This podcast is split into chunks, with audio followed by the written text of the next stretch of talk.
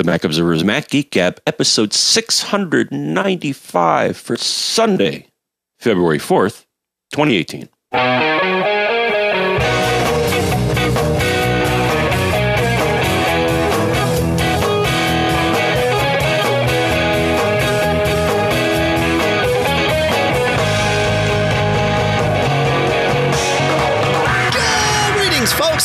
Welcome to the Mac Observer's Mac Geek Gab, the show into which you send your questions, your tips, your cool stuff found in order for us to answer your questions. Share your tips, share your cool stuff found, with the goal being that each and every one of us is going to join in the process of learning at least five new things every time we get together. Sponsors for this episode include Casper.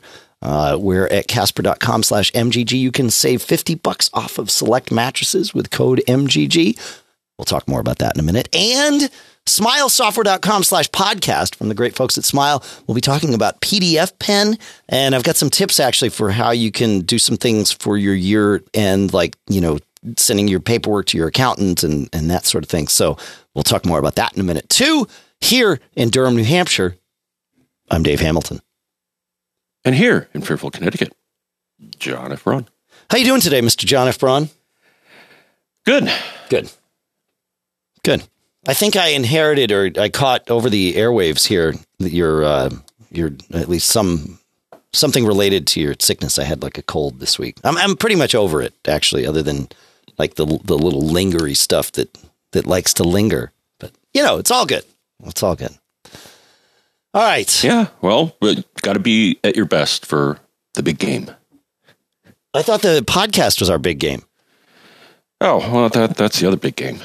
That's this morning's big game. Okay. Another game this afternoon. That's right. Go evening. Pats. By the time most people hear this, Yeah. the results will be um, will be known. The Pats will have won. Yeah, well, that's that's the idea. That's my prediction. That's yeah, my prediction. that's a, I think it's a safe prediction, but but it you know that's sort of the point is you know on any given Sunday, that's how it all works. Uh, but on this given Sunday, we are given the opportunity to answer some of your questions, and we are going to do that. So let's go to Bob because I actually learned something in answering Bob's question. By the way, folks, that's not rare. Um, that's one of the things I love most about doing this show is that you send in questions. I don't know the answer, or we don't know the answer. We do a little research, and it's like, hey, everybody wins. So this is definitely one of my five things. Uh, Bob writes. He says, I am uh, the sound man at our church, and I record our services to a USB drive. Uh, the mixer is an Allen and Heath GLD 80 for anyone curious. Uh, he says, I either process the audio with my iPad, a wave file to the Ferrite app to trim and split the worship from the message, then Final Touch to normalize, compress, limit, and convert to AAC. I then email the files to several people and use MailDrop since uh, even the AACs are often, you know, close to 100 megs in size, sometimes even over. Once in a while, I use my MacBook Pro and then I use Audacity to do all the above, but I still, of course, use MailDrop. It all works great. My wife, one of the musicians, is one of the recipients of the attachment. She wants to move the file she receives via MailDrop to a Dropbox folder on her IO, uh, using iOS on her iPhone usually. She says, uh, he says, I can't seem to figure this out since I think it would work, but it doesn't. I have downloaded the file and I, I then long press and use share and select Dropbox. But what is saved into Dropbox is a PDF of the screen, kind of like a screenshot. I tried a few other ways to do this, but to no avail. I thought the Files app would help, but that doesn't help either. I'll try a few more ideas, but this doesn't seem like it should be all that complicated. Am I missing something? And the answer is uh, yes. Yes. Yeah, right. But but like that's where we learn. Um, the, as far as Dropbox, that has absolutely been my experience too. It's 100% consistent with that. You, you go to save things, it can save pictures. And if it's not a picture, it makes it one or it makes it a PDF, which effectively, you know, picture in, in at least these purposes. Um, but, and, and, and, and there's a reason for that actually. You know, iOS is weird. When you send data from one app to another, it actually sends it like via a URL. It's really kind of crazy, and it like it, it, it like bakes all the data into one big string and packs it around. Um, it, it's not entirely efficient, but that's why Apple fixed this for us with the Files app. And I, I'm curious how you tried this with the Files app because I I did it exactly the same I did exactly the same thing. I created an audio file because you know I can do that here, and uh, and sent it to myself, and then opened up the email on my iPhone. Went and chose I, I chose to save it with the Files app. I chose Dropbox as the destination. I chose save, uh, and and then and then there you go. Uh, yeah, you choose save to files. You do the sharing thing just like you talked about. Choose save to files, and then from within there, you choose Dropbox. Now you need to first configure files to expose Dropbox and show that. But I was able to do it, and then I saved it on my iPhone. I went to my Mac, uh, and you know it synced the file down from Dropbox, and sure enough, there was the audio file, and I was able to play it, and everything worked great. Um, I mean, it worked swimmingly well. It's ridiculously well, and and it, this is sort of the beauty of that Files app is it gives you. It's kind of like the Finder, uh, especially with your cloud services. You just save things and and magically they they just work. I didn't even have to launch Dropbox. It like triggered the sync up to Dropbox just by saving it via the Files app. There was none of this weird background activity not happening or anything. So I, I assume that would have been your answer too, John, or did you have yet another way of of attacking this particular problem?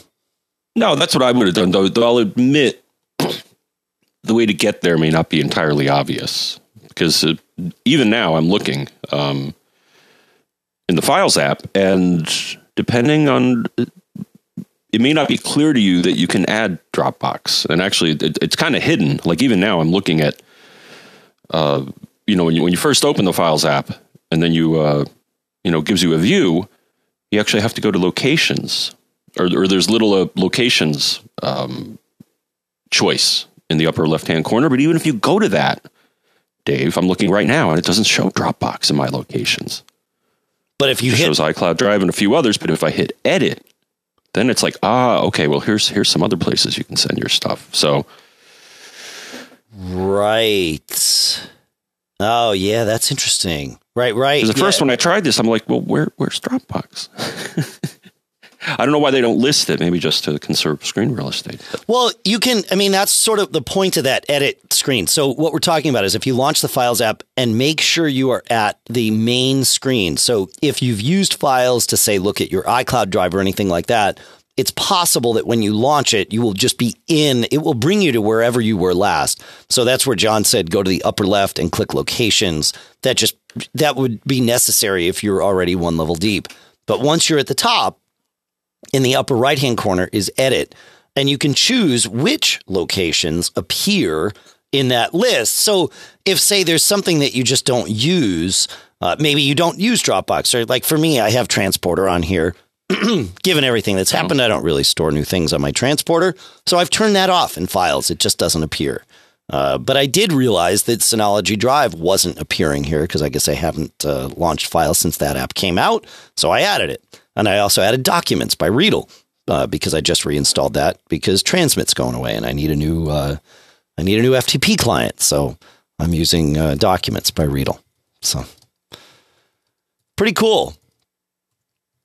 I like the Files app more and more. Like it's it's this this sort of extensible thing on iOS that just seems to magically work, and I like that.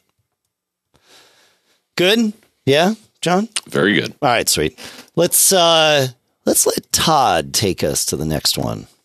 Hiya, Geek Gabbers. ADD Todd here. So, with the call handle like that, be aware if I start losing track of what I'm saying. So anyway, I'm trying to do some regular cleanup on my MacBook.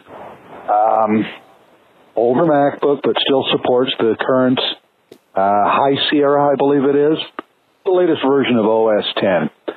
Uh, naturally, of course, I'm using Onyx to go ahead in its automated, automated mode to do 90% of the clearing. But if you go to the um, partition manager and you select your working partition and look at it through the info there, it will say generally so much uh, purgeable space being used.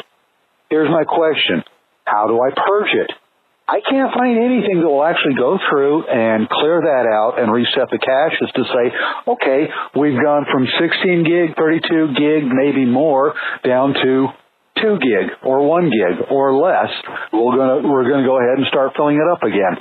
It's always gone, just gone ahead and said so much purgeable, but untouchable. Please tell me how to do that. Thank you for your time. I haven't been caught. I'm hoping you're not caught. Bye bye. Thank you very much, Todd. Yeah. Um, so do you do you want to? We were talking about this a little bit pre-show, John. Do you want to talk about what purgeable space is, or you want me to take this? Go. I think I know what it is, but Yeah. All right. Well, I mean, it can be a lot of different things, right? But but one of the main things I think that that at least as I understand it, that appears in purgeable space is your local time machine backups. Uh, but but also other things appear there, and you can, um, like it's not meant for us to purge. It the OS will purge it if and when it needs to use that space. Uh, and I've never seen it not purge that stuff, so which is a good thing. But um, but that that's what I understand it to be. I don't I don't think it's caches and and that kind of stuff, but maybe. Um, I mean, there's a little ditty um, they did on Six Colors where uh, Jason kind of digs into this a little bit, Oh, good. Okay. and it is a it- yeah, it's a. So I think the the answer is it's not meant for you to touch. Right. Okay. the OS manages it. Um, the thing that I found interesting is that the, uh, the the way that you see it is is there's two ways you can well there's a, a lot of ways you can look at your drive here. What what kind of surprised me is that when I went to uh, get info and storage, um, your machine will sit there and, and churn and then show you the classifications of things. And yeah, we, we were doing this before the show, and I'm like, well, it, it's not showing that I have purgeable. And you're like, well, look at the get info. And I'm like, huh, that's weird. So, but yeah, he talks about, you know, it's like fonts, it, it's things that the OS, in its opinion, if it needs to uh, wipe it out, it, it will because it knows that it can download it again. So, Mm. Oh, okay. All right. That's an interesting way of thinking of it. And that's actually what, um, oh, who's somebody in the chat? Oh, it was Kiwi Graham, of course, in the chat room at macgeekgab.com slash stream. Hello, everyone. Uh, said purgeable really means re-downloadable. That's interesting. Okay. I guess, and that makes sense, right? So thinking of it kind of like a browser cache. Um, huh. All right. Well, there you go. There you see, I learned something new. I like it. So this is not time machine backups. Is that right? uh, as far as I know, no, it's not. Okay. I don't, I don't think that's it. That's a different Huh? class of storage, Right. Yeah, right, right, right. All right. which I don't think, yeah, I don't think I have that enabled. I don't think I have local snapshots. Generally only on a laptop. Mhm. Right. So yeah, who knows? Okay. All right. Well, good. I like it. We're solving all kinds of problems, John. That's good. Uh listener Doug, man, I love it when I learn this kind of stuff. Taught me about something completely unintentionally. We were talking about, I don't know, some other thing, and he said, Oh, here, by the way, here's a quick tip. He said, One good thing I did learn from this crazy exercise I went through was that from Sierra onward, it is much easier to show and hide hidden files and folders. In the Finder, just hit or hold down Command and Shift and hit period, and the invisible items will magically appear. Hit the same key combination, Command Shift period, again, and they will disappear. It just toggles them on and off. He says, You probably already knew this, but it was new to me. No, I did not know this. And I, when I mentioned it in our Mac Observer staff meeting, no one else knew it either. So, uh, so we went ahead and shared it um, as a as a quick tip this week over on Mac Observer too. But really handy, and it toggles it Finder wide, so it's not just the one window that you're in. And the, the way I remember it now, I mean, it's new to me, but um, in Unix, files that start with a period are hidden.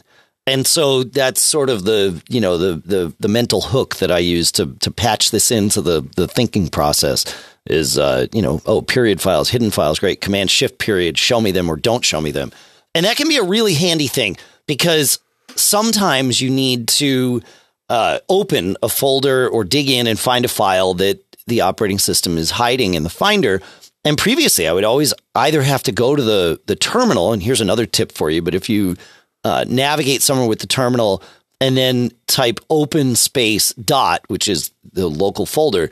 Open will open whatever in whatever app on your Mac is built to open it. So when you say open this folder or open space dot, uh, it will pop wherever you are in the terminal. That will now appear in a Finder window, which can be really handy too. Uh, but I, that's the only way I used to do it. You could also, uh, if you knew the exact path, um, which I guess if you're going to do it in the terminal, you kind of do. You would go to go uh, in the Finder, go to the Go menu and choose Go to Folder, and then you can type it in there. And I believe Go to Folder, just like the terminal or most things in the terminal does, will support tab completion. So here's yet another tip. This is like super packed uh, right here. If you go, uh, you know, you do that thing in the Finder, go to go to the Go menu, choose Go to Folder, and then like type slash say slash v right to go to the volumes folder and then hit tab. Um, well actually it'll bring you to var because um, it oh it shows you a drop down just like you might get depending on your, your shell in the terminal. You can choose slash volumes and then i choose you know ds and it shows me my three ds volumes general movie musics. So you can you can use tab completion here to uh, without to not have to type the exact name of things so that's the other way I used to do it. But now uh, to be able to navigate through the Finder and just quickly toggle that on and off. The one thing that that like irks me about this, John, is this is available in the Finder. Command Shift period works. Uh, it does not show me it, like there's no menu item being triggered by this. Most of the times, your command keys are just shortcuts to things that you could access in the menu. This doesn't exist in any of the Finder's menus, and yet obviously it works. Sierra and later. Sierra and later. Yeah. Crazy, huh? I don't, I don't blame them. You don't blame them for, For- what? I don't blame them for kind of making this obscure. Oh, 'Cause- yeah, that's actually a good point. Yeah, sure. Well, the thing is, is that I, I activated this and I'm looking on one machine here and I'm seeing directories that I never knew existed. And then I'm like, wow, you know, I wonder what's in those. Should I? No. Right. well, there's that. Yeah. Yeah. Well, there's one here, dot .hfs plus private directory data, Mm-hmm. question mark. And even has a question mark. I'm like, what's in there? Should I look? You should look, but not now. And certainly don't delete all the things in there now. Oh, no. That would be not. bad. Just, just not while we're recording, you know. Okay. Uh, so that was a good one. And then while we're on uh, some handy little quick tips, we do have one from listener Chris. Back in show 691, we were talking about what to do if iCloud, iCloud uh, addresses or contacts wouldn't properly sync. And he said, I'd like to add one more thing the nuclear option. Now, what he's about to describe is not what I assumed the nuclear option would be. I, I assumed it was like, you know, format your drive and start over. Uh, And, and perhaps that's like the nuclear squared option because that certainly is always an option. But here, here we go with Chris's. He says, I was told this on two separate occasions when I called Apple for iCloud support on behalf of clients who were having issues with their addresses. They were using one iCloud account for address sync with many Macs, very many Macs in one case, and some machines just would not pick up recent changes. In both cases, the first level support person on the phone walked me through a bunch of steps, pretty much what you guys described on the show. When that failed, they put me on hold to talk to a specialist. They then told me to do something else. I didn't get a full explanation, but here's what I deduced from our conversation. In some cases, address book sync through iCloud can get stuck because there are one or more rogue address records that mess everything up. These are the evil address records of death. E A R O D. Maybe we brought them with us when we migrated from Claris Organizer. What you want to do after trying all the other steps, such as logging out of iCloud and logging back in, making backups, of course, is find one iOS device that has all or at least most of your address records. Apparently, Macs can become tainted, and iCloud itself can become tainted. but iOS is pure. Then, when you have found that one pure iOS device, log it out of iCloud and retain the address records on the device. You'll get an option. What he's talking about here is when you log out of iCloud, it'll say, do you want to delete all the things you've synced down or do you want to keep them? In this case, you want to choose keep them. Uh, it says, then delete all address records from all other devices and from the iCloud website and burn them with a fire. Make sure there is not a single address lingering anywhere. Do whatever is necessary. Log devices out, then in, then out, then in again, whatever it takes. When all the other devices are clean and have no address le- records left, and then the iCloud website also shows a completely empty address book, then, and only then, log the one pure iOS device back into iCloud and merge its addresses with the cloud. Its clean and pure addresses will be uploaded to iCloud, and the evil address records of death will be banished forever, or at least until the next time this happens. He says this has worked for me multiple times uh, when nothing else would. Thank you, Chris. That's super handy. I mean, I think I know the title of this show already, but you know, that's uh, that's Evil the- address records of death. yeah, I think so. I mean, like it's, it just doesn't get any better than that. So, but thank you, Chris. That's super handy. Um, you know, it, it's it, it, this feels like one of those things that if you had to do it, you know, fifteen times, you'd probably figure this out. Maybe by time eight, you know. Um, and then it might take time 12 or 13 to like really codify it like you have here, Chris. Um, but this is great. So thank you. You saved us a bunch of time. this is good. Good, good, good. Any thoughts on that before we move onward? So I think it's a interesting variation on uh, the old. Did you try turning it off, off, off and on again? Well, but it you know it's that like I like the the the sort of meta lesson here, which is if if you're having trouble with something syncing, the the first thing to remember is that the cloud is also a participant in this, right? So you know, logging your devices out and then in, uh, and hoping that that'll fix it. If the cloud has uh, bad data or something, it's going to keep re-injecting that into the process here, and and potentially, you know, keeping the problem around. So wiping it out, and then, like Chris said, going to the iCloud website and wiping it out from there. And and really, you know, whatever you can do if there's like mail, right, is also this cloud synced thing with IMAP. And sometimes you have to go to the website of the cloud mail provider and manage something there to get it right, and then let that change propagate back down. So yeah, I wonder if, I'm going to start have to having to go down this path because I had something recently where there was a, an event that I put on my calendar on my Mac, and I looked at my phone and I'm like, well, where is it? And it wasn't there. I'm like, that's kind of weird. So I erased it from the Mac calendar and then created the event on my iOS calendar and it propagated to the Mac calendar.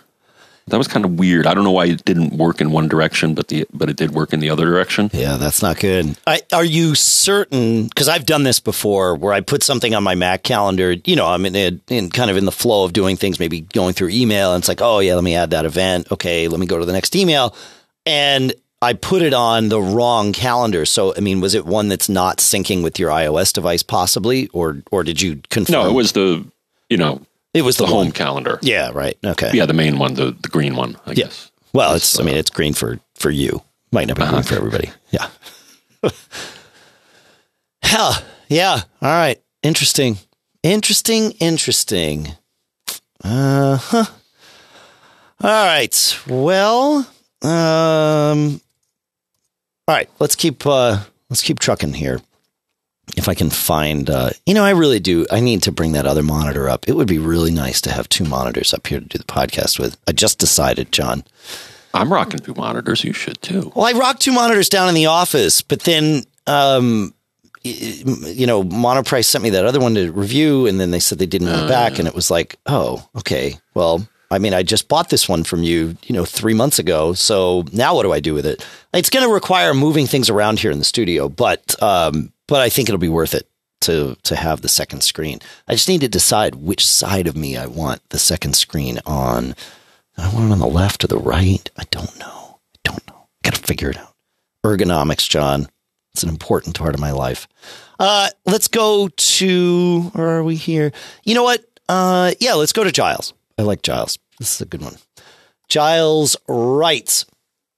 He said, uh, having surpassed my 200 gig iCloud storage limit, I decided to take the plunge and set up family sharing with a two terabyte account. At least my wife no longer has to pay anything now. Uh, during the process, I discovered you can set young children up with their own Apple IDs. So I did this for my daughter. She's just starting to use an old digital camera and needs a home for her crazy toddler photos. And she's going to inherit an old iPad mini of mine to watch her kids and TV shows on. I plan on setting her up with a named user account on the Home Mac Mini so that she can use her own iCloud photo library with her new Apple ID and see just her photos on the iPad. So far, so good, I think. When it comes to TV shows, they all currently reside in my iTunes, with the files themselves held on an external hard drive plugged into the Mac Mini. Uh, he says it's all stuff we own and have ripped, so DRM is not an issue. If she has her own user account on the Mac Mini, then she'll have her own iTunes installation, and this is what I'd like to use to sync content to her iPad via USB. It says not syncing with my iTunes. The big question is can I point her iTunes at the same media files on the external hard drive that my iTunes uses? Would it cause any device permissions or Apple ID issues? And how would I do this practically? Do I have to drag and drop individual files from the external drive into her iTunes? Or is there an easier way I could do it using playlists? Uh, thanks for any advice. Yeah. So this is a good question. Uh, and I like your setup so far, right? Everything you've done works. Regarding those TV shows, um, yes, in general, you can have her iTunes use the same media files that yours does, especially since it's on, uh, you know, on this external drive that all user accounts can access and all of that good stuff. So you don't have to muck, worry about it mucking with permissions or anything like that. But, um, you know, if she deletes the media file, eh, which iTunes can do, then obviously that media file is gone and, and you can't see it anymore, and vice versa. If you delete something, then it's gone and she can't see it. Um, other than that, though, it, it should be fine. The first thing you want to do is in iTunes, go to Preferences Advanced and uncheck the copy files into iTunes Media folder when adding to library box. Right. Because it sounds like you've probably already done that on yours, unless your entire media folder is on this external drive, in which case maybe you haven't. Um, but on hers, certainly do this. And then what you would do is add her, add t- the TV shows to her iTunes. Now, you could do that a couple of different ways. Number one would be go to the Finder and dig into this media folder. This is like log into her user account on the Mac, go to the Finder, dig into the media folder, find inside iTunes Media, there'll be a folder called TV. If you want her to see all the TV shows, just grab that folder, drag it onto iTunes. Again, make sure you uncheck that copy files to iTunes first because you don't want it making a copy of these. Uh, just drag it in and she'll it'll just like index them and see them and add them to her library, but still pointing at those same files. Uh, or you can go to File Open inside iTunes. I don't want to launch iTunes on this machine while I'm here because it does weird things with audio, and we're already having some weird things happening today. I think we have packet loss from you, John. I think that's what the issue is. Um, but um, but that would also work. You know, it's just used file. I think it's file add to add to library. I think I, I, I say file open because it's Command O in iTunes, but I think the menu item is named add to library. And then you do the same thing, and it would just you know kind of slurp it and index it. If you add new things, though, she won't automatically get those. You'd have to re-add that folder, and you can just re-add the whole folder. It'll um, it'll index and not make duplicates or anything like that. iTunes is pretty good about it. But then then she can sync them, and it's like they're in her library. Playlists, you could share a playlist with her. Well, no, you can't share a video playlist, can you, in iTunes? Well, it doesn't matter. Even if you could, she can't sync the content from a shared playlist to one of her devices. So you'd still need to do it this way. So there you go. That's my thought. Mr. Braun? Uh, I'm with you. Okay. Well, I don't do family sharing, so so. Uh, well, this isn't family sharing. Right. I mean, it, it, it, it's not Apple's definition of family sharing. Yeah, obviously, it Right. is sharing with his family. Yeah, right, right, right. Yeah, yeah. Yeah, but it's just sharing amongst other users locally, local sharing. So, yeah.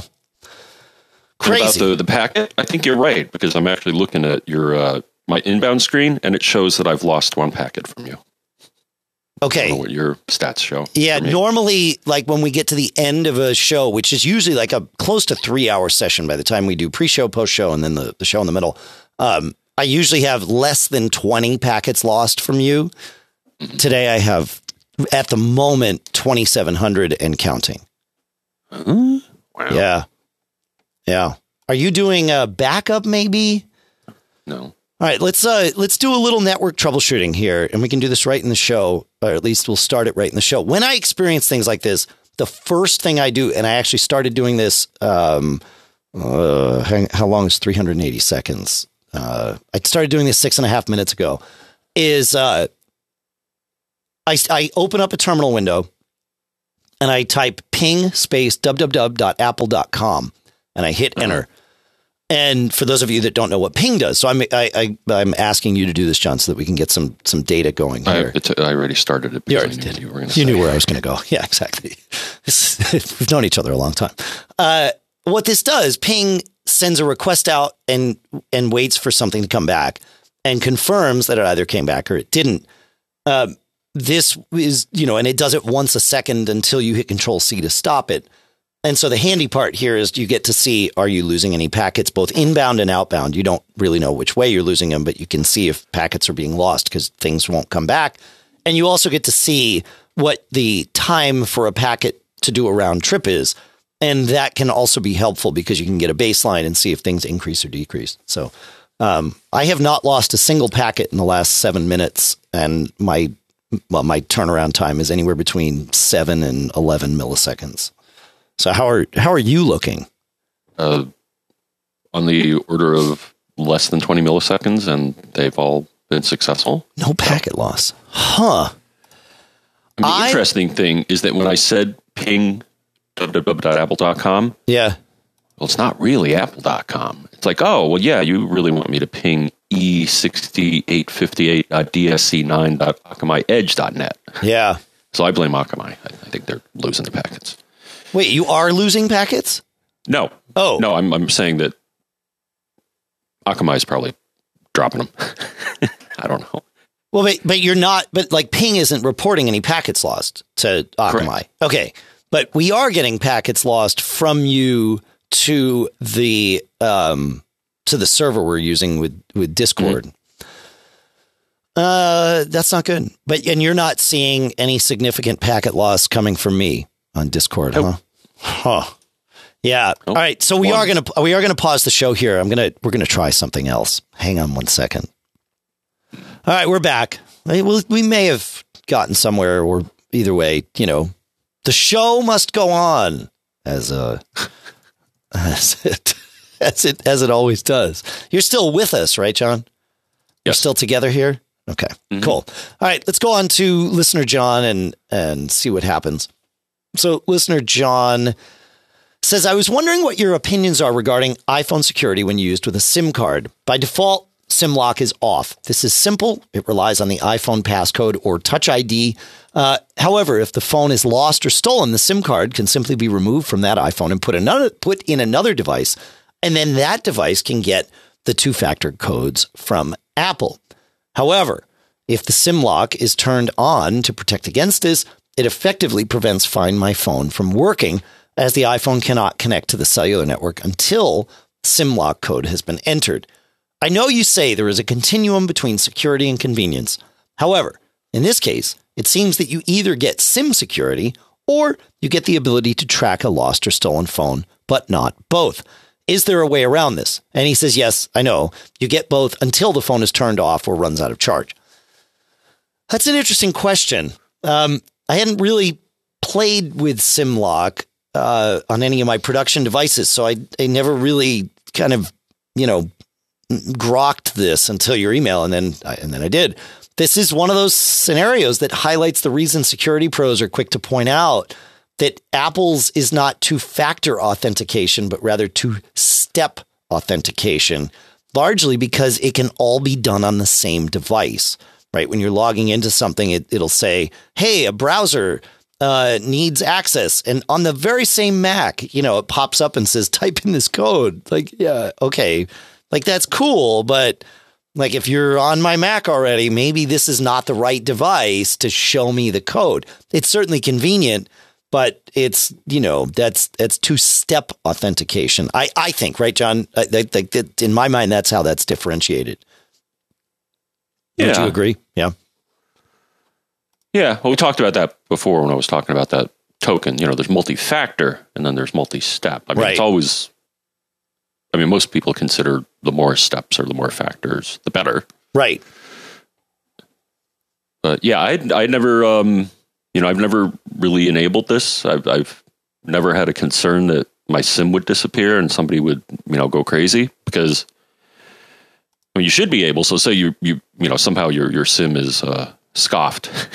Right. you, you should be able to just call your, uh, you know, call up your uh, phone company and say, well, you know, somebody stole it. Can you like disable something? I don't know if it's the serial number of the SIM or what. Right. It's one of those one of those Right. the- incredibly the- yeah. the- long numbers in general. Yep. Yep. Yeah, it's um yeah, it's interesting. And uh, you know, we got the same sort of um you know, shifting this conversation from the Simlock thing to the the two-factor authentication versus two-step authentication. We got the same comments when uh, I suggested that instead of using, say, Google Authenticator on your iPhone for those, um, you know, second steps for the the auto generating codes that cycle every 30 seconds or whatever. Um, and it's tu- super handy. Instead of using Google Authenticator or any, you know, device based authenticator app, you can actually have 1Password do that. You capture the QR code in 1Password. It it, it stores the formula and then that formula is, is shared amongst all your devices. So you don't have to pick up your phone to do a uh, to type one of those, you know, two factor things on your uh, on your Mac. But now it's no longer two factor because it's all happening on the same device. And and people were right to point out they're like, hey, you know, you're like giving people advice that's good for convenience, but not so good for security. Because if they can get into that 1Password vault on any device, boom, they're good to go. So it's like, yeah, yeah, I'll, I'll buy that. All right. Hey, uh, I think it's time to talk about our first uh, our first couple of sponsors. How's that work for you, John? Awesome. Awesome. Well, uh, let me find the notes here. of course, and I lo- oh, you know, so this is my this is my problem. I use these things, and I I have things in the wrong spot, John, and uh, and then you know, and then things aren't right. I don't know how to do this. How am I supposed to do this, John? Right, are you ready for me to talk about the sponsors, John? Absolutely. All right. Our first sponsor today is Casper. Casper makes, well, the most comfortable mattress I've ever slept on. Uh, we have one at home. I've slept on it, of course, and I love it. Uh, and I've even slept on them in Airbnbs. Uh, in fact, I was in an Airbnb in San Francisco, and like two nights in, I was like, man, I'm sleeping really well here. I never sleep this well when I travel. I checked. I'm like, this, it's got to be right. Sure enough, there's the Casper logo. Okay, now it makes sense. And that's because Casper products are cleverly designed to mimic human curves, providing comfort for all kinds of bodies. You know, we spend a third of our lives sleeping, so we should be comfortable. It's how it should work. And the original Casper mattress combines multiple supportive memory foams for a quality sleep surface with the right amounts of both sink and bounce. And then they have two other mattresses. They've got the Wave and the Essential. The Wave has a uh, it's actually patent pending premium support system to mirror the natural shape of your body. And then the Essential has a streamlined design at a price that won't keep you up at night. Uh, and here's the cool thing. Casper has these affordable prices because they cut out the middleman and sell directly to you and they're delivered in a box that's it's crazy small. Like considering that there's a mattress inside, you know, it fits through all your doors, easy to get into the bedroom. And you can be sure of your purchase with Casper's 100 night risk free sleep on it trial because they offer free shipping and free returns in the US and Canada. Use our special deal.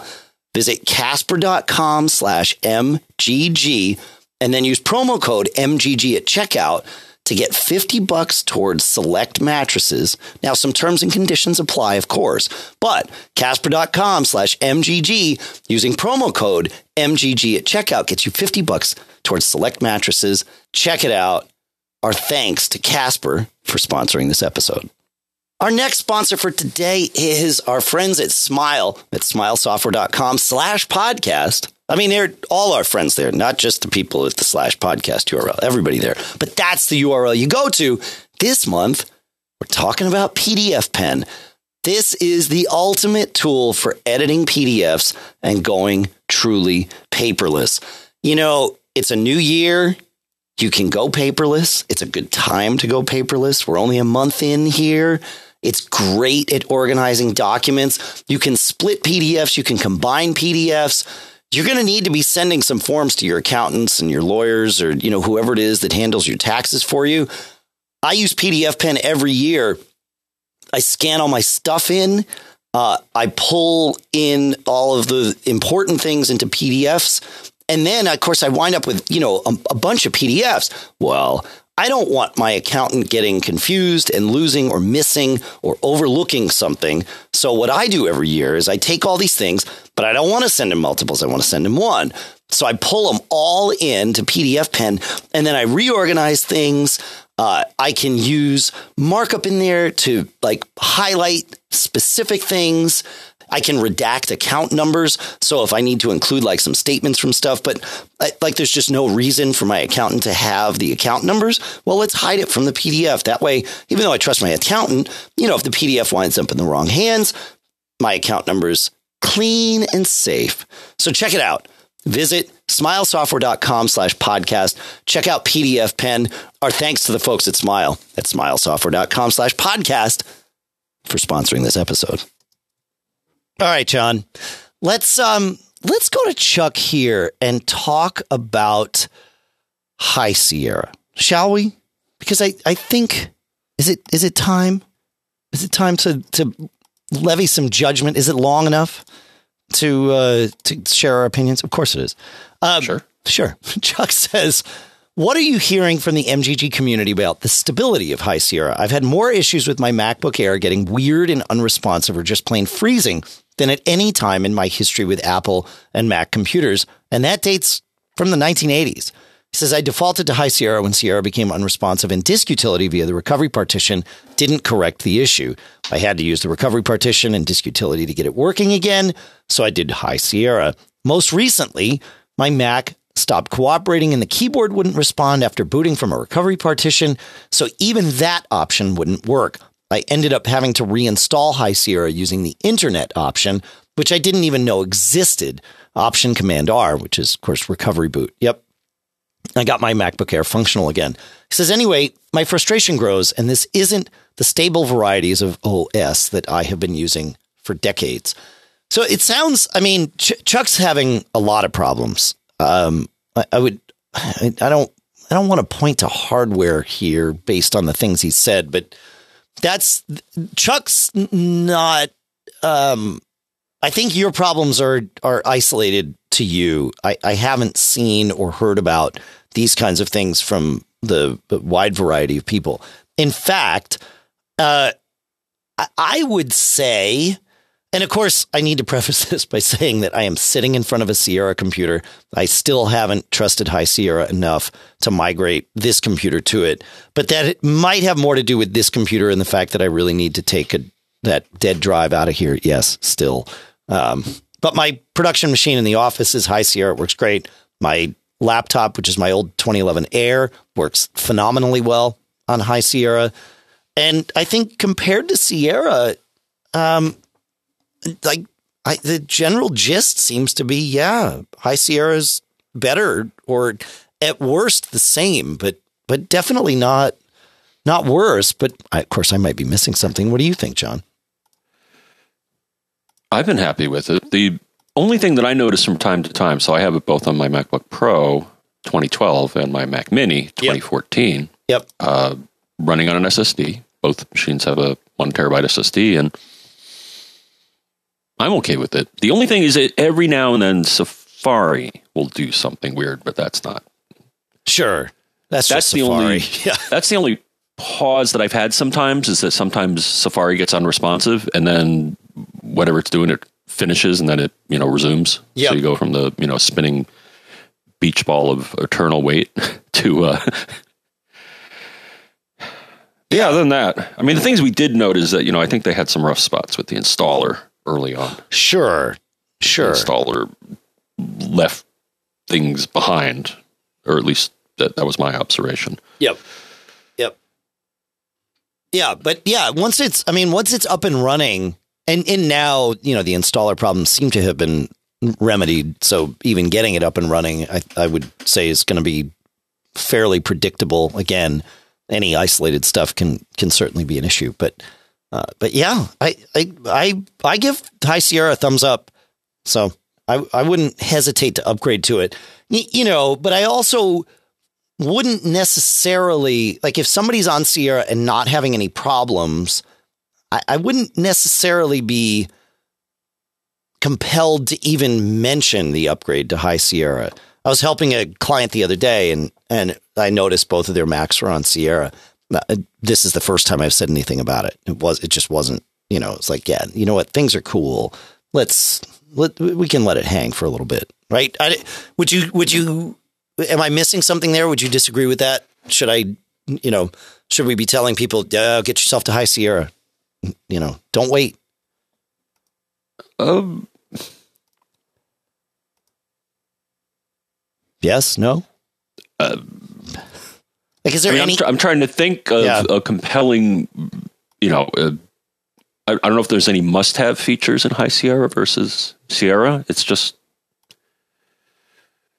it keeps you on the edge. you know, I mean, it, the, the, the yeah, well, edge, as yeah. you know, they're incremental. We'll we'll call this, you know, an incremental. You know, from Sierra to High Sierra. I think you know it was more, uh, you know, fixing the plumbing rather than, um, and paving adding some of the ton of path for the future, right? You know, sixty more more stuff, sixty four bit, like that kind of thing. So, yeah, yeah. Well, Todd has a question along those same lines. He says, uh, "I always wait at least a couple of minor versions before upgrading my Mac to a new OS to let the bugs shake out. So I'm still on Sierra." He says, "But I'm thinking now of upgrading to High Sierra because that's currently the only way to protect against the meltdown chip bug, at least until Apple." Uh, provides a security update for Sierra. Now, this email came in a couple of weeks ago. I think that update has n- now exists, right? Um, but he says I'm reluctant to upgrade though because I've been reading that High Sierra has brought lots of new problems, more than just the usual OS upgrades. Of course, maybe that's my impression because uh, people who have the problems are more vocal. So I'm curious about your take. Has High Sierra been rougher upgrade than usual? Well, yeah, we talked about that. the The upgrade path was initially much rougher than usual. Yeah, um, and uh, you know, would you suggest waiting for 10.13.3 on High Sierra? I, you know, I think whenever you decide to go, just go. Um, and and again, do you suggest upgrading um, High Sierra? You know, to High Sierra. So Brian Monroe in the chat room says uh, you should be telling people to go to High Sierra now. And and I don't necessarily. I, I mean, I think the time is okay to move people that don't necessarily want or feel the need to be on the on the cutting edge. I wouldn't call High Sierra the bleeding edge by any stretch at this point, although it, it in the early days, I guess it was. But um, but yeah, I, I mean, I would say I wouldn't have any qualms about upgrading someone to High Sierra, or even about telling someone to upgrade to High Sierra on their own. Um, but I like, I, I guess, I guess um, to clarify the thing, the point I was making before, you know, do I need to like stop the presses and say, whoa, before we do any troubleshooting or any of this, we need to get you to High Sierra, you know, and and I need to do that as billable time. Like I no, I don't think so. Uh, you know, I think I think like yes, it's great to get people there, but I don't think it's a emergency. I don't, but maybe I'm missing something. You can let us know. Feedback at macgeekgab.com. Right, John? Did you say feedback at macgeekab.com? I did say feedback at macgeekgab.com, John. Uh, and, and you, you know, you can also call us at 206 66. Oh, no, it's not. No, no. You can call us at 224 888 Geek. And John, Geek is? Four, three, three, five. So again, that's 224 888 4335. And, you know, we got a, a voicemail to that number from Daniel this week who was asking, Hey, uh, I was just hoping to, uh, Daniel's a premium listener. He said, uh, you know, I was hoping that maybe you, one of you would answer the phone when I called. And, uh, that, that, I mean, that's great. And he said, you know, my question probably requires a little more detail than I want to leave on voicemail. So I'll shoot you an email. And, and that was great. Um, but we, no, we don't answer that phone. That is a voicemail only line. I'll be perfectly honest with you. My phone number is not hard to find. My cell phone is published on the internet, and that's intentional. Um, I found in my life, and especially with business, but just in general, uh, answering the phone when it rings has brought me far more opportunities than not answering the phone when it rings. So if one of you wants to call me, find my number, feel free. It's on my website, davethenerd.com uh, is probably the easiest way to find it, but it's, it's everywhere. Like it, it's, it's just not a big deal. Uh, that said, the time that we generally can spend with Mac Geek Gab questions is, you know, we sort of compartmentalize that to email and and and you know your phone calls, you know, coming in that way, and then obviously the time we spend actually recording and you know doing the show for you. If we spent time on the phone with every person that had a question, we wouldn't be able to do this show. Um, I don't think you know, but uh, but you know, if you feel like you need to talk to us, give us a call. I do have, you know, as I mentioned in a previous episode, I do have my consulting business sort of, you know, up and running again. I mean, it's it never really went away. I just never really talked about it. But uh, it, you know, it, I'm I'm not going to start billing you from you know second number one or minute number one. But if we get into something that's like, oh, this is going to take time, okay, well, let's schedule some time where I have time for you, you have time, and and you know we'll do that its own way. And and John, you can do whatever you want because that's you know I don't want to talk. I, I, a better way to say this is I don't want to speak for you, John. So if you don't want people digging up your number and calling you, that's fine too. So they at one point I had an unlisted number, and then it's like, why am I bothering? Right. I actually Yeah, exactly. I actually recently made a, a change Yeah. in that um you know I switched my phone over to my uh, ISP oh, right. That's right. Oh, yeah, yeah, yeah. and uh, and now I have caller ID. well, there So you now go. I can see the name of the people that hang up on my machine.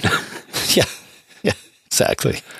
well, so you know it's interesting. Sometimes I just see the the uh, area that's being called from. Yep. And sometimes the name of the company or person comes up. Sure. Sure. Yeah. Who knows? So it's you kind of go. neat after all these years to get uh you know upgrade my phone. Well, when you choose not to upgrade for a while, then you know you get what you do get. i- i- You know, kind of in relate to circle this discussion back around. What you do get is a very mature, stable, well supported uh, platform to use. So that's not a bad thing. So, um, yeah. go ahead. Well, I wanted to get back to the uh, uh, OS question here. Yeah, go ahead. Yeah, yeah. Well, 10.13.3 does um, does address, uh, as far as I can see in the in the notes for the update, uh, they do claim to have uh, addressed the uh, meltdown. Mm. Or at least I see here kernel. So one one of the fixes they made was to the kernel, and they said an application may be able to read kernel memory meltdown.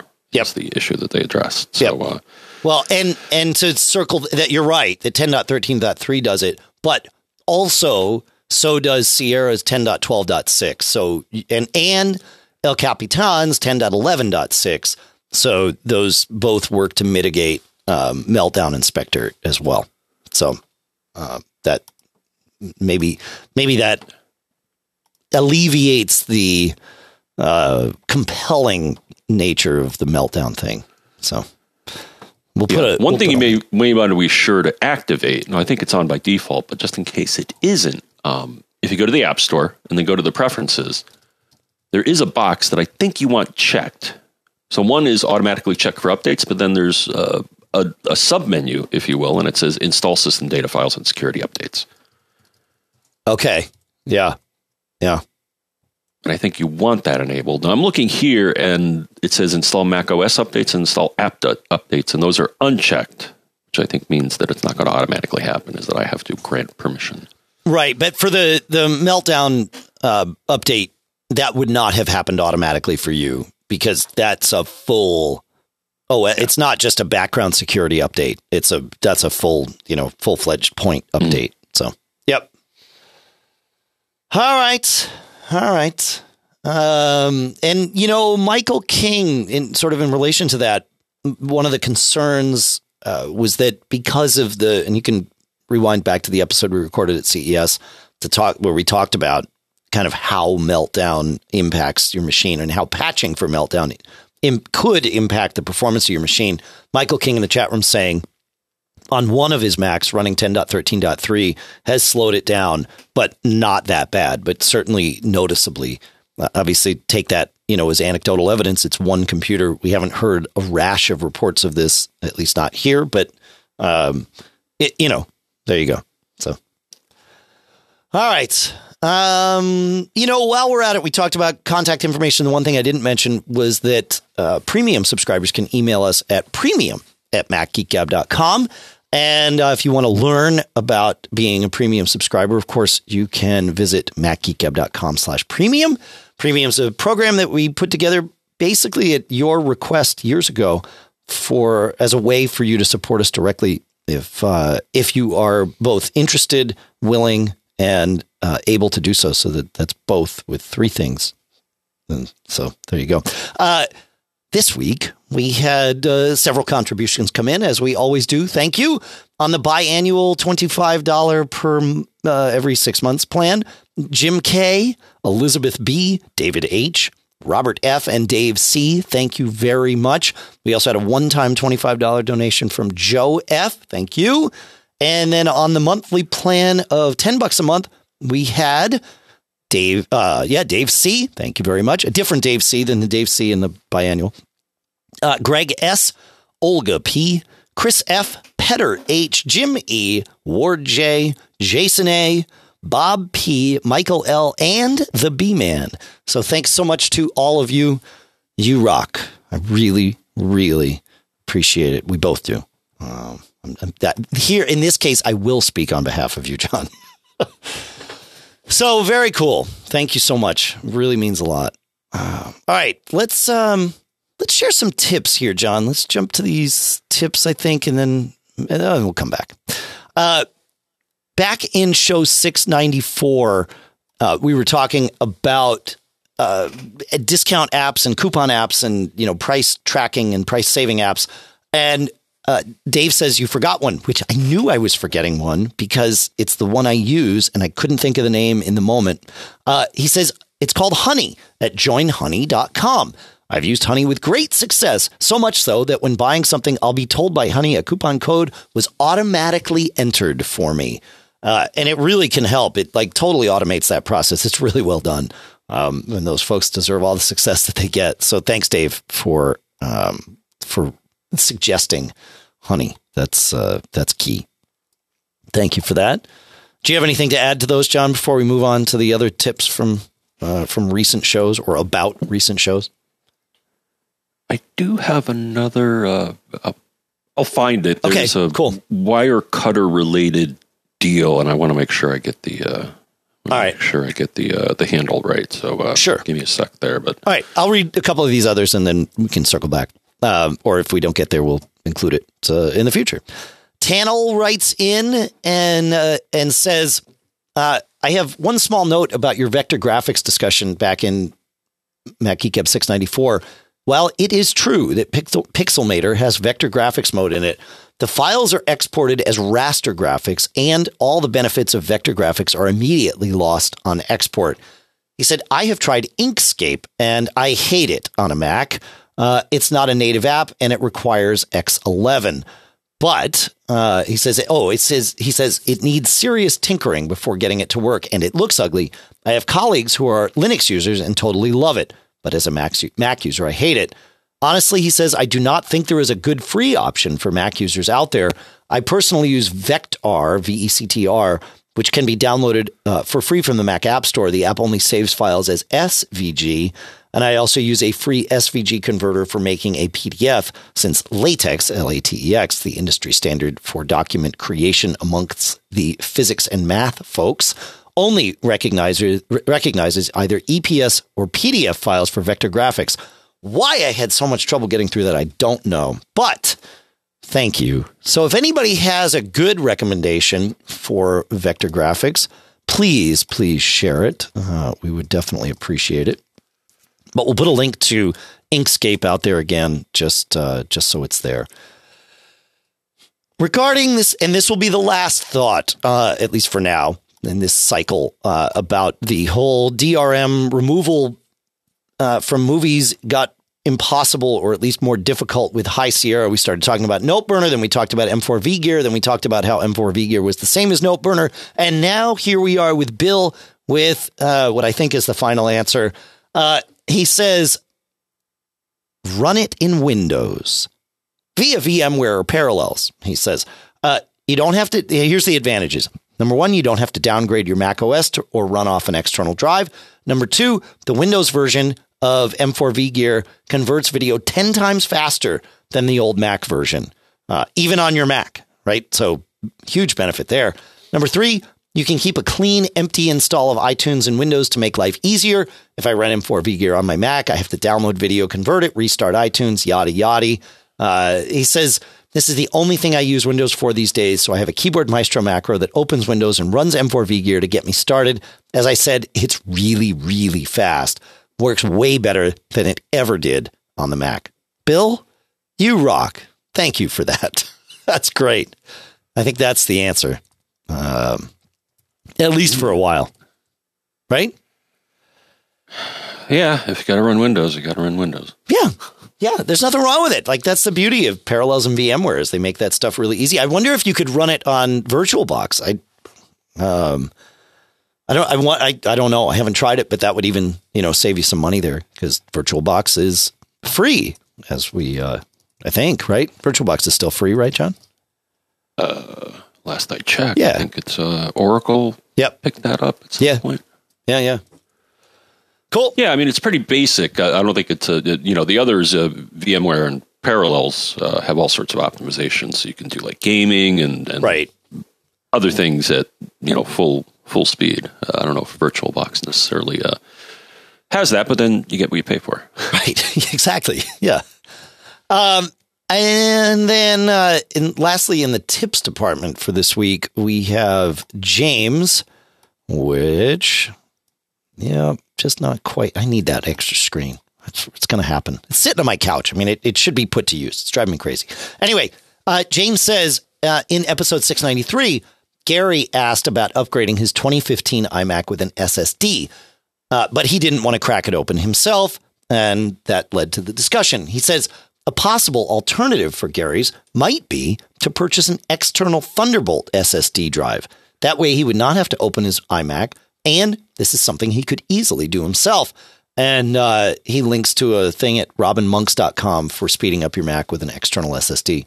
I, that's true. You know, in that same episode, we talked about the uh, relative benefits of using Thunderbolt versus USB 3 uh, for, or yeah, for external drives. And, you know, with a rotational drive, it's like, well, generally not worth paying the Thunderbolt tax. But with an SSD, might well be worth paying the Thunderbolt tax if you get an SSD that's fast enough.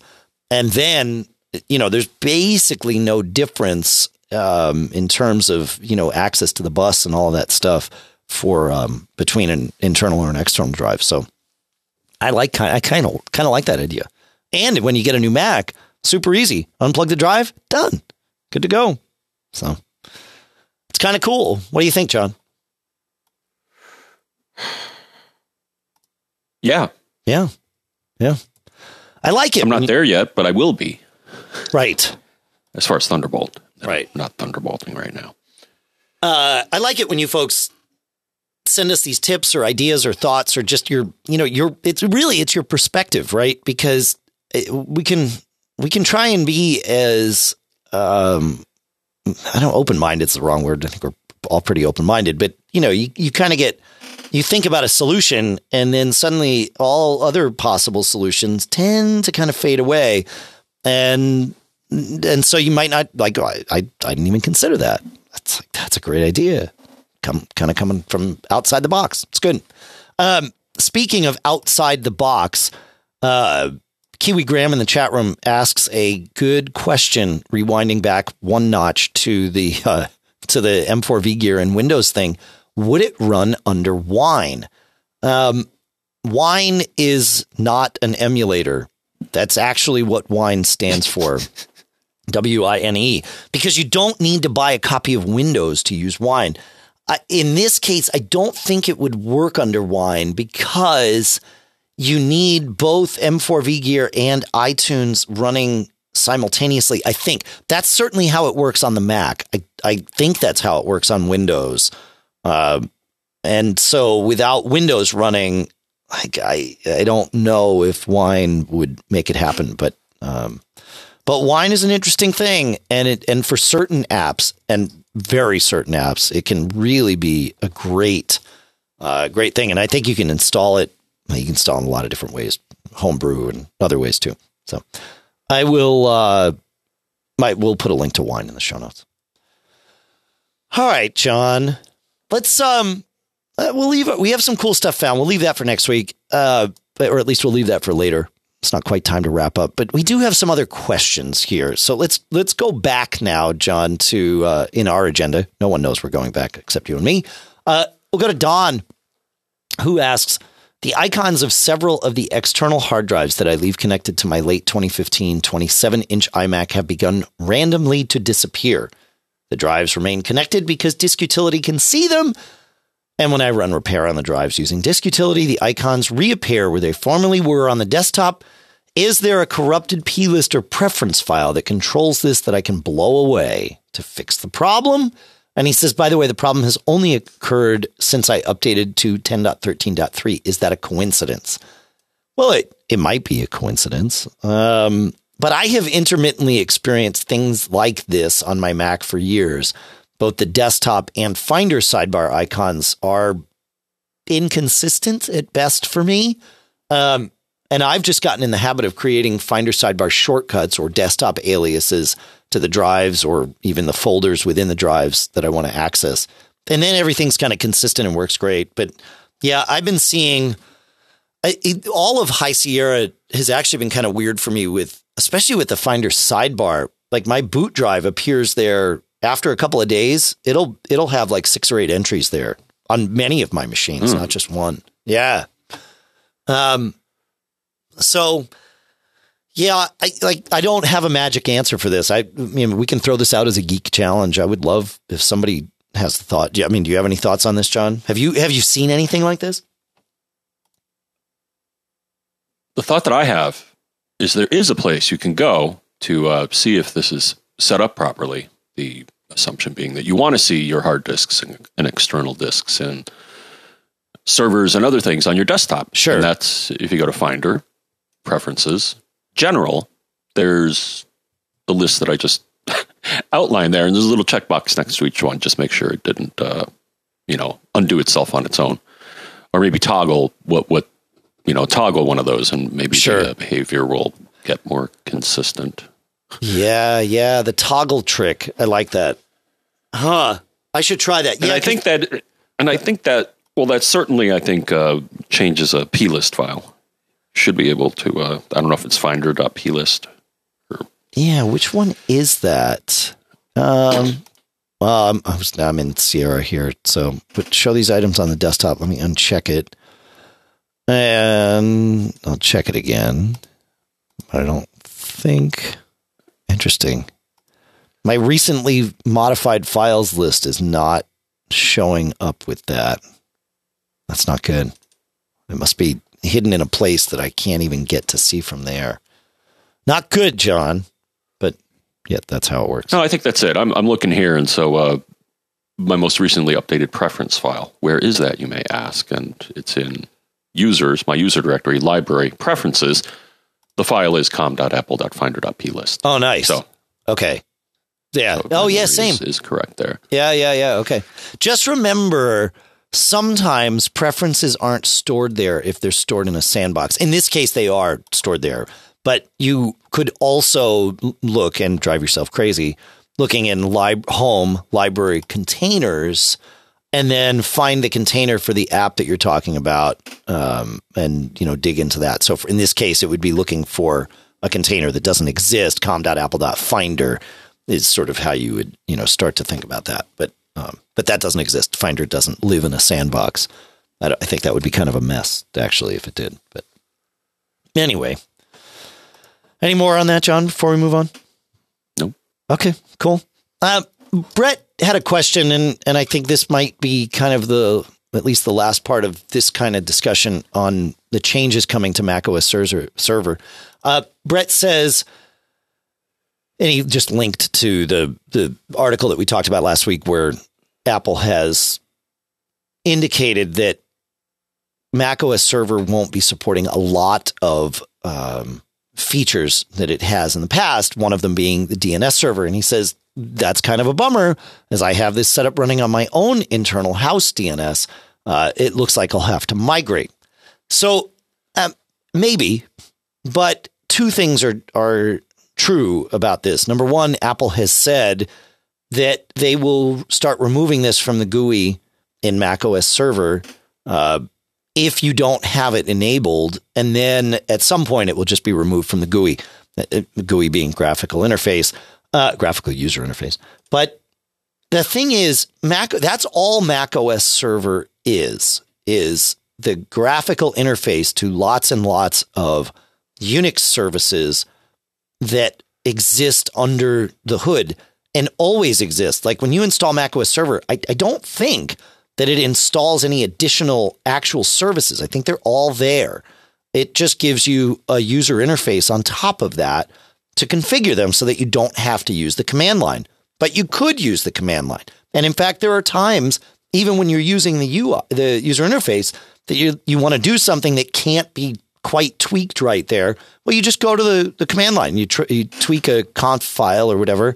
It's not plist files because these aren't Mac apps. They're Unix app. But you, you know, you go and tweak a, a conf a configuration file or something and restart the service, and boom, you're up and running. So you could just keep using your DNS even once the user interface goes away by managing it from the command line or using maybe another management tool. And I honestly haven't dug in to see what exists, but opportunity now knocks, right? Because Mac OS will always be a great server operating system because it's Unix.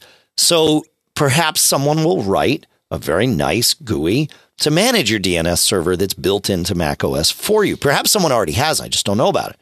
Right. So that like it's worth bearing in mind that the ability to do this isn't going away. It's just Apple is going to stop being the ones that provide you with the graphical interface to configure and control it. Is that a is that the right way to say this, John, or did I totally get it wrong? Uh, I followed it. Okay, good. Do you have anything to add to that, John? Hmm. All right. Do you know what? Yeah. I mean, do you know of any other GUI tools? If anybody does, you know, send them to us because we'd love to know. So it's good stuff. Anything else on that one before we move on? Yeah, I was looking here. You you can. I, I there's actually a. I found an article here that talks about setting up your own uh, outside of what's already on the Mac Right. uh, DNS server. I'll have to mess with this before I offer it as good advice or not. Sure, sure. So, um, Kiwi Graham again in the chat room asks a very relevant question: How well will the underlying Unix be kept up to date by Apple? So that's a good question. Um, and there's, I have two answers. Number one, I, I actually think Apple will probably keep that Unix fairly well up to date because Apple's pretty focused on security, like really focused on security. So they don't want it to, like, even from a PR standpoint, they don't want it to get around that, you know, Macs have insecure web servers or insecure DNS servers or whatever. But you don't necessarily have to rely on that either because the Mac is a Unix. You can manage your own Unix packages separate from whatever the OS brings in. And using something like Homebrew, um, you know, you can you can do all of that stuff. And I'm pretty sure that bind uh, exists in Homebrew. I'm going to run your favorite utility, John Cakebrew, to uh, to look at this for me because I forget how to list packages, and I guess it would be brew list and um, uh, pipe that out to uh, to grep bind maybe. But let's see. No, it's not there. So is there is there any DNS server? Oh yeah, yeah, yeah. There's yeah. So it looks like there are DNS server. You could run dnsmasq actually, which I That's the one that I found. well, that's a forwarder though. Um so huh. But bind oh no, bind is there. Oh, it's just not installed. Right, that's the problem. I ran brew list. I don't have bind installed. But bind would be, you know, the an actual DNS server. And um and that, you know, that will always be kept up to date by, you know, the the homebrew folks very obsessively, I think. So there you go. That's that's the key. But dnsmasq might or might not do what you need, but uh, you know probably what you're talking about is bind. So no Cakebrew. I don't want to update now. I'm doing a podcast. Uh, we had a question from David that sort of relates to what we were talking about uh, from Bill earlier, and and David asks, uh, I've heard you can run Windows programs on a Mac, but you have to run it inside another. Could you please tell me how to do this and what programs you recommend? So, y- yes, um, you know, we talked about sort of one of these ways, which is uh, using virtualization software. And we'll come back around to that because that allows you to run Windows alongside of the things on your Mac. But you can also run Apple's own Boot Camp, which really turns your Mac into a Windows machine. Mac OS doesn't run it, boots Windows natively. It's not inside a container, it's not virtualized, it's not doing any emulation or anything. It is literally running your Mac as a Windows machine, but you can't run Mac OS at the same time. So you get to pick which, whether you want the convenience or the purity of that. That said, I know a lot of people. I, we don't do the benchmarks here uh, anymore, frankly, actually, because Jim Tanous, who would do them for us, started his own site, TekRevue. And at tekrevue.com, he does obsessively the benchmarks for parallels versus VMware for the most part, but sometimes includes other things like VirtualBox in there. And there are times when like graphics performance is better inside a virtualized container than it is in Boot Camp, right? Which is kind of crazy, but I don't know. So what are you, what are your thoughts on that in terms of the best way to do it, John? Um, I mean, start with VirtualBox, maybe. You Yeah. Know, see if it does what you need. Like I mentioned, uh, you know, it's, it's it's kind of basic. Like I found, you know, support for, uh, you know, like uh, at one point I was using it to do some USB debugging, and uh, it's USB non-standard USB device support was uh, kind of wonky. Yep. It was much better with the, and my current is uh, Parallels is, is what I'm currently running. Okay. because they're nice people and they give us licenses. Because They all give us licenses. Let's be fair about that, though. No, no, no, no. I, I, I don't want to misrepresent. Like, like both Parallels and and VMware happily provide us with licenses, and we both have licenses to the the, the current versions on either. Um, so, uh, and but I like for my purposes, I don't I, like, and, and I do very little. I honestly don't find a difference between VirtualBox, Parallels, or VMware. Um, but Oh boy, they're going to shake their fist at you. well, that's of course okay. There's a difference. I, well, well, of course, no, of course, there's a difference. But in terms of like what I use and, and the frequency in which I use it, um, I, it, you know, it. I honestly couldn't tell you which one I used most recently. Um, but but I'm doing very lightweight stuff.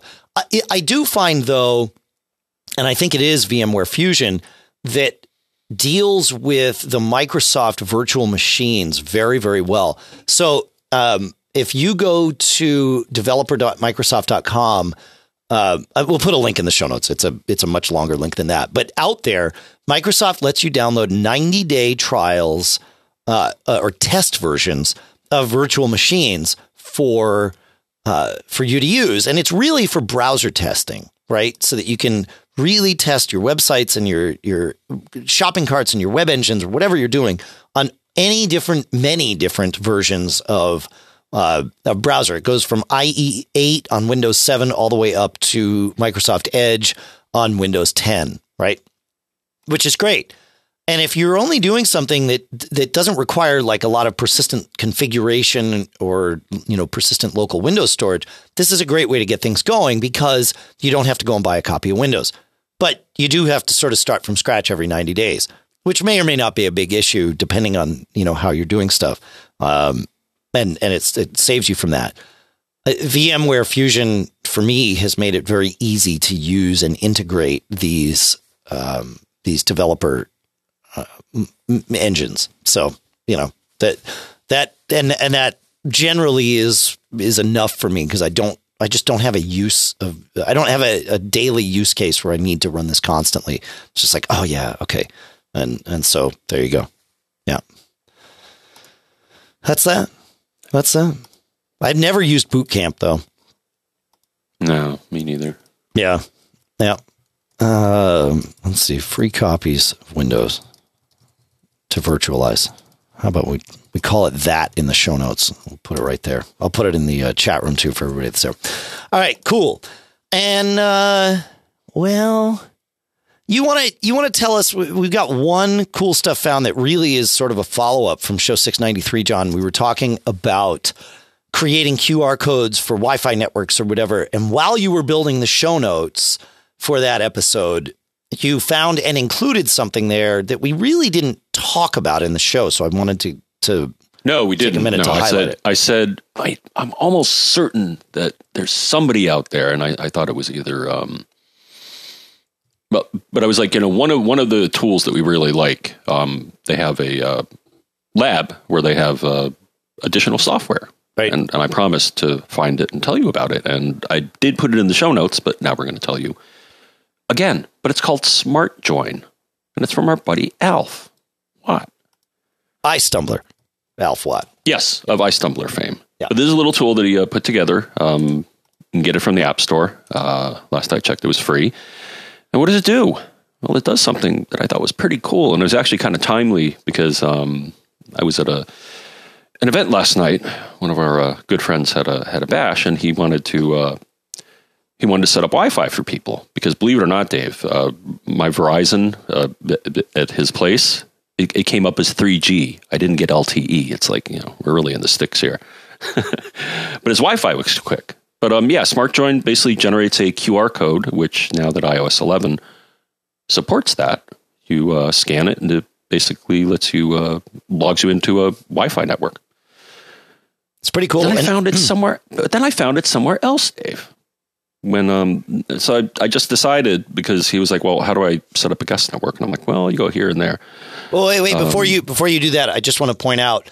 Yes, um, you can download Smart Join from the App Store and generate QR codes with the iOS app, but you can also just go to smartjoin.us and generate it right on the web. So you don't even have to download Right. an app, uh, or if you're doing it on your Mac or whatever, you can generate that QR code uh, without downloading an app at all. So there you go. Um, so Yeah. now with that, take With us to that- yeah. so I was also, you know, so I was. Uh, so at first he said, "Oh, well, I have an Orbi," um, but he misspoke or I misunderstood. He actually has an Eero, and uh, I was like, "Oh, well, let me." Uh, and he said, "Yeah, I was able to set it up in the Eero," and I'm like, "Oh, well, let me let me look at that." So I'm running the Eero app, and if you go to Guest Access, check this out. It says, "Oh, you want to set up a guest network?" And by the way, here's a QR code that people can either scan or you can use the standard sharing mechanism within iOS to uh, send it to somebody else. Isn't that cool? I never knew that was there. I, I don't think I've ever. I, I haven't never- looked in the guest access section of their app for for a while. Yeah, I had no idea that was there, but it wasn't there originally. I mean, I do remember No. when I first tested it, I turned on guest access and it there was no QR code there. But uh, but yeah, that's pretty cool. I like it. It's good stuff, man. So thank you for uh, for finding that. I think it's I think it's super handy. Like keep encouraging, like especially these theaters where I work, where they have Wi-Fi throughout the theater because usually you know they're in like cement buildings or whatever that are like awful for cell service. and uh, you know you'll find like on the uh, you know somewhere on the wall like you know on the way to the dressing rooms or something somebody will have like put up a sticky with the the wi-fi password or something. It's like oh dude. Like we gotta just print uh, we gotta print the qr code and just put it on the wall. Let people do it that way. Or do both there's no uh, there's no problem but you know the way it works it's a it's just a url and if you if you play around at smartjoin.us you'll see it's a Wi-Fi colon slash slash URL is how that works. So um, I just did one where it was you know test and and Dave uh, were my the network name and password or whatever, and it just puts it right there. I will warn you about this though. If you do this at smartjoin.us, um, it is sending it in a URL in the clear. So, like the URL includes my name and password. I mean, I didn't put in my real name and password um, in order to then generate, because the server is generating the QR code, not my browser, I presume. So it's possible that Alf could go through his web logs and see your Wi Fi password. Alf is like yeah. the most trustworthy guy. Uh, he's on the list of most trustworthy people I've ever met. So I'm not worried about it, but I just wanted to make sure everybody knew. I don't know how the app works. My guess is the app does it all local, and so you don't. There's no sharing or, or anything like that. So there you go. And people could also look through your browser history and see that that uh, mm. right. I mean, it, you know, there there are security holes to doing it with a GET request versus a PUSH request, which doesn't show it in the URL. So there you go. Uh, my guess is Alf will listen to this and probably find a way to fix it because he's a smart dude. Uh, but he's a very trustworthy, smart dude. So there you go. Uh, what else do we have, John? We talked about how to contact us. Oh, you can visit us on Facebook at macgeekgab.com slash Facebook. We love to see you there. Great discussions happening, all kinds of things. Uh, we, and we really do, you know, anything, uh, including, we had some great comments this week, you know, like tweaks and, you know, I'll call them criticisms, but I, it's never, like, I never take criticism as negative. In fact, most of the time, when somebody sends in a piece of, you know, email or whatever saying, oh, you know, here's this part about the show I don't like, well, oftentimes, not always, but oftentimes I read that and it's like, oh, you just crystallized a thought that's like been percolating in me for three months that I haven't been able to like, you know, put my, you know, put words to or put a full concept to. And so it really, it's often it's like, oh, great, thanks for saying that. We can fix that, no problem, you know, or whatever it is. No, not always. I mean, you know, we can't please everybody. We know that, but um, but we, you know, we work to put on the show that we'd want to hear. So there you go. You got anything else to say, John? Before we uh, before we let this one ride? Go team. Go team. There you go. I want to say go some, team. Uh, go ahead. No, we're gonna have to we have to do prep for the the big event. Uh, yeah, I guess so. I actually have a, um, a remote consulting session with a Mac Geek Gab Premium listener later this afternoon. So there you go. Oh, yeah, yeah. Uh, I really have been enjoying the consulting thing. I mean, it. You know, like I said, I need to be concerned about committing too much of my time to it. But uh, but actually, I had a story I was supposed to tell. I, am not supposed to that I wanted to tell this week about something that I did actually with an on-site somebody in my neighborhood here. But uh, but I'll save that for next week because it's interesting, and you're probably going to yell at me because for something that I did. But it, I think it was the right thing. But you know, there you go. Uh, but go team Cashfly at cashfly.com. Those are the folks that provide all the bandwidth to get the show from us to you. Go Team Mac Geek Gab sponsors, of course, Casper at casper.com slash MGG, uh, Smile at smilesoftware.com slash podcast, Other World Computing at macsales.com, Barebones Software at barebones.com, RoboForm at roboform.com slash MGG. Go Team Mac Geek Gab listeners, all of you, every one of you. And, uh, you know, I have I have one last thing to say for the entire team, John, and that is when you're out there, be careful, have fun, and don't get caught. Made up.